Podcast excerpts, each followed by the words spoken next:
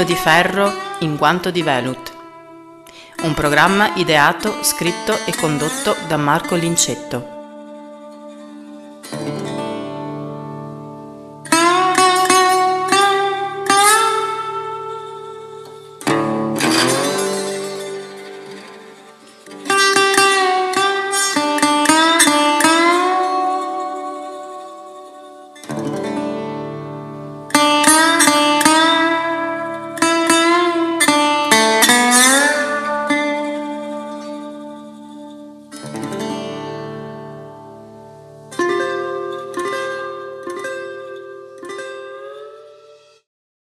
Quest'anno 2022 ricorre il quarantesimo anniversario di uno dei dischi credo più famosi della storia della discografia moderna e anche un disco molto apprezzato, molto quotato dalla comunità audiofila fin dalla sua pubblicazione.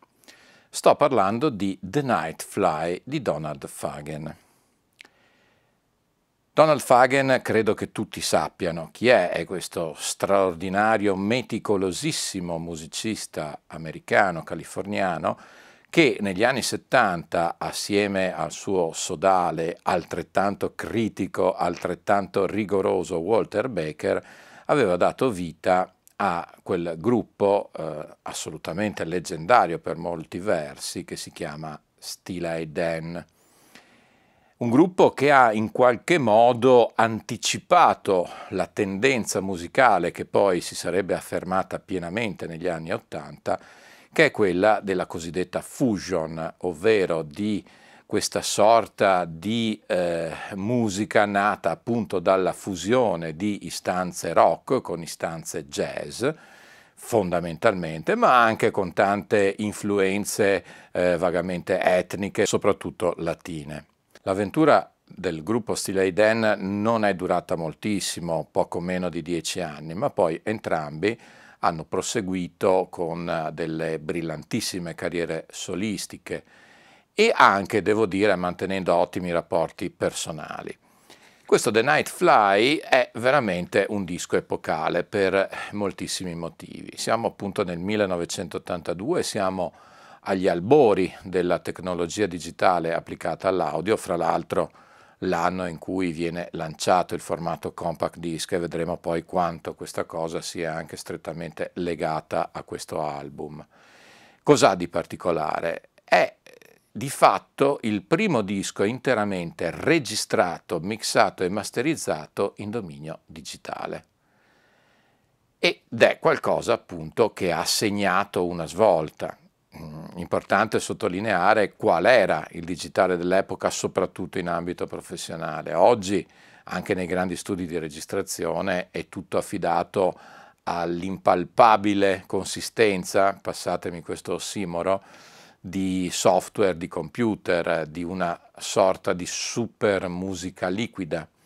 Ai tempi invece il digitale era qualcosa ancora di molto concreto, molto legato alla proprio al toccare fisicamente sia i supporti che le macchine deputati a registrare. Infatti venivano usati dei registratori fra virgolette tradizionali, ovvero con bobine open reel, come si dice, proprio il classico nastro, solo che su questo nastro veniva impresso un segnale appunto digitale e non analogico. Quindi all'apparenza questi grossi registratori, pochissimi esisteva un Otari, esisteva quello utilizzato per questa registrazione, un 3M a 32 piste e pochissimi altri, i Dash della Sony, dicevo veramente pochi oggetti che eh, erano le classiche lavatrici, come mi piace definirle, con sopra i bobinoni, solo che in questo caso il bobinone conteneva un messaggio digitale avventurarsi in una eh, ripresa, in un missaggio soprattutto e in una masterizzazione in perfetto dominio digitale con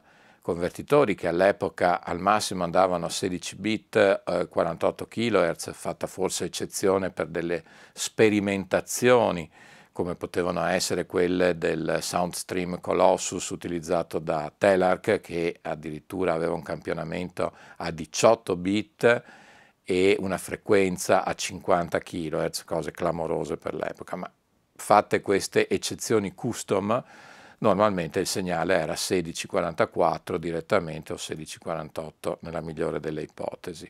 Ed è appunto una di queste questo disco. Però ripeto, ripeto, l'eccezionalità stava nel totale, completo dominio analogico, cosa che come ho già spiegato in tanti altri video oggi è abbondantemente superata, ovvero si è trovato questo punto di equilibrio, di convivenza perfetta e anzi molto costruttiva fra digitale ed analogico, però all'epoca evidentemente la novità andava spinta. Andava talmente spinta e effettivamente questo disco suona così bene che la stessa Sony che si occupava della, della distribuzione del, di questo disco sul mercato internazionale decise di scegliere proprio questo master assieme a pochissimi altri per la prima eh, emissione, per la prima pubblicazione dei primissimi CD che per l'appunto vennero stampati partendo da pochissimi titoli iperselezionati ed evidentemente scelti anche in funzione della grande qualità sonora che questi master rappresentavano. In questo caso poi c'era in più la possibilità di vendere sulla copertina del disco la magica dicitura DDD, ambitissima in quel momento di lancio del supporto digitale. Il disco è effettivamente inciso molto bene, ma perché è inciso molto bene? Perché è inciso in digitale? No, evidentemente, ma per, come si dice, i manici coinvolti in questa registrazione. E il primo manico, il primo grande protagonista è proprio Donald Fagen. Come dicevo all'inizio, Fagen ma anche Baker si sono sempre contraddistinti per una grandissima cura una grandissima attenzione alla qualità del suono messo nei loro dischi, fin, ripeto, dagli anni 70. Non solo il suono, ma anche le interpretazioni. Questi due artisti sono diventati anche molto famosi proprio per la grande quantità di tempo richiesto agli studi di registrazione e il grande sforzo fisico richiesto a tutti i musicisti, i famosi turnisti coinvolti nei loro progetti, per ottenere delle prestazioni artistiche assolutamente perfette, assolutamente cristalline. Su questo disco in particolare c'è una leggenda, una leggenda forse non confermata, però diciamo molto plausibile. C'è un solo di chitarra molto molto bello a un certo punto affidato nel disco a Larry Carlton. Però pare che inizialmente Fagen avesse pensato a Carlos Santana per questo suono. Santana che ha invece un carattere molto più live, molto più eh, brusco se vogliamo anche proprio a livello personale, meno avvezzo alla maniacalità del produttore musicale di turno, come era in questo caso Fagen. E quindi pare che Fagen sia arrivato a fargli ripetere questo suo assolo qualcosa come 50 volte. Alla 51esima Santana, con evidentemente un fare decisamente poco elegante, pare che abbia salutato, fra virgolette, il buon Donald Fagen andandosene sbattendo la porta. E questo è solo uno dei mille aneddoti che si potrebbero raccontare relativamente a questa, ripeto, attenzione di Fagen sia come produttore sonoro che musicale.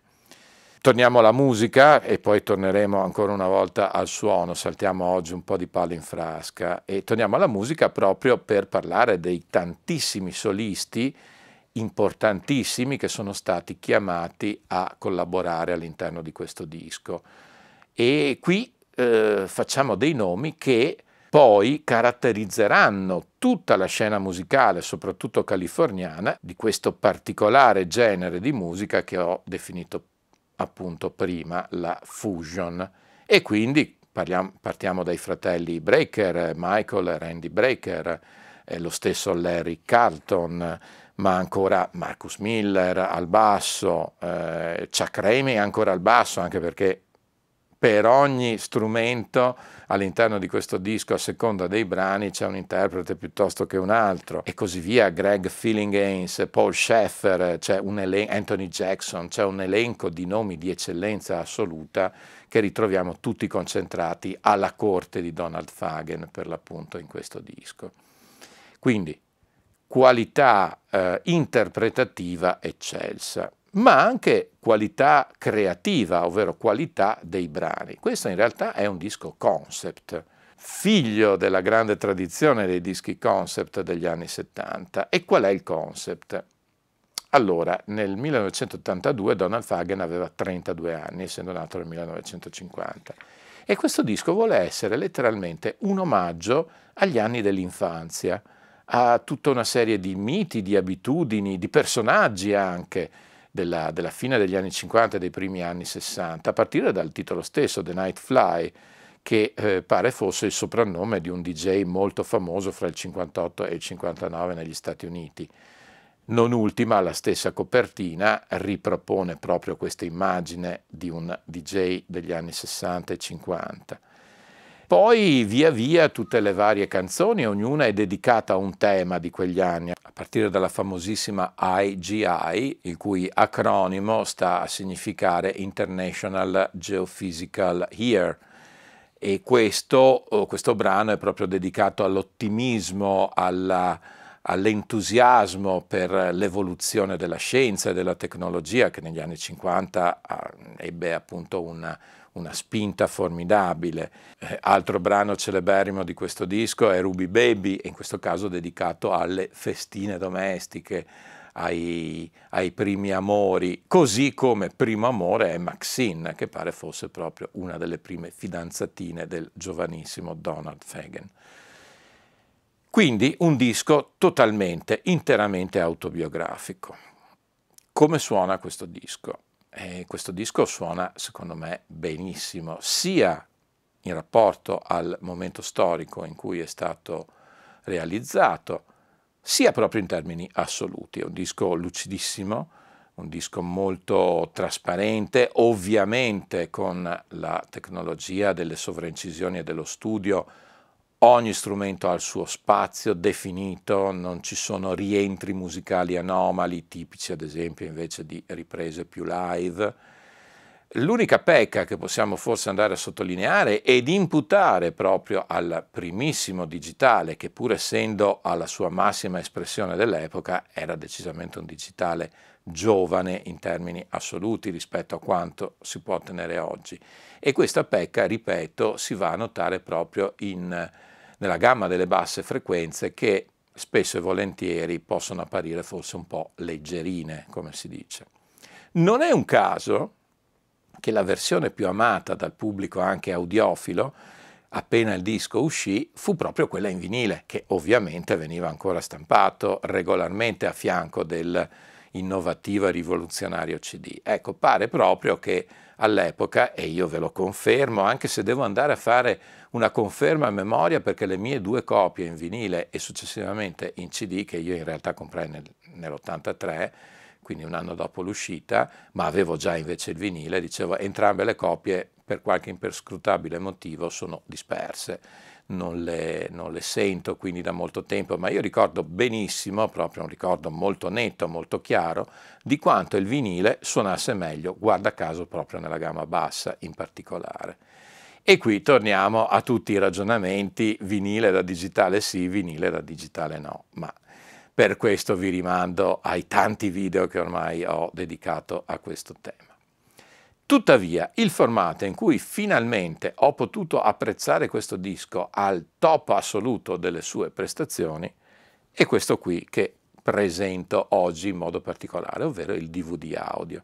Non è un caso che all'affermarsi dei nuovi supporti digitali alla fine degli anni 90, primi anni 2000, vale a dire DVD audio e super audio CD, i sostenitori dell'uno e dell'altro consorzio andarono a cercare i eh, master, i progetti che potessero eh, in qualche modo magnificare, rendere al meglio questi nuovi supporti. E inevitabilmente la scelta non poteva che cadere fra gli altri proprio su questo The Night Fly che si avvantaggia per l'appunto della, della pubblicazione in DVD audio e anche di un nuovo mastering e di un nuovo missaggio ovvero un missaggio pensato per il multicanale, missaggio realizzato partendo dalle 32 piste originali native digitali.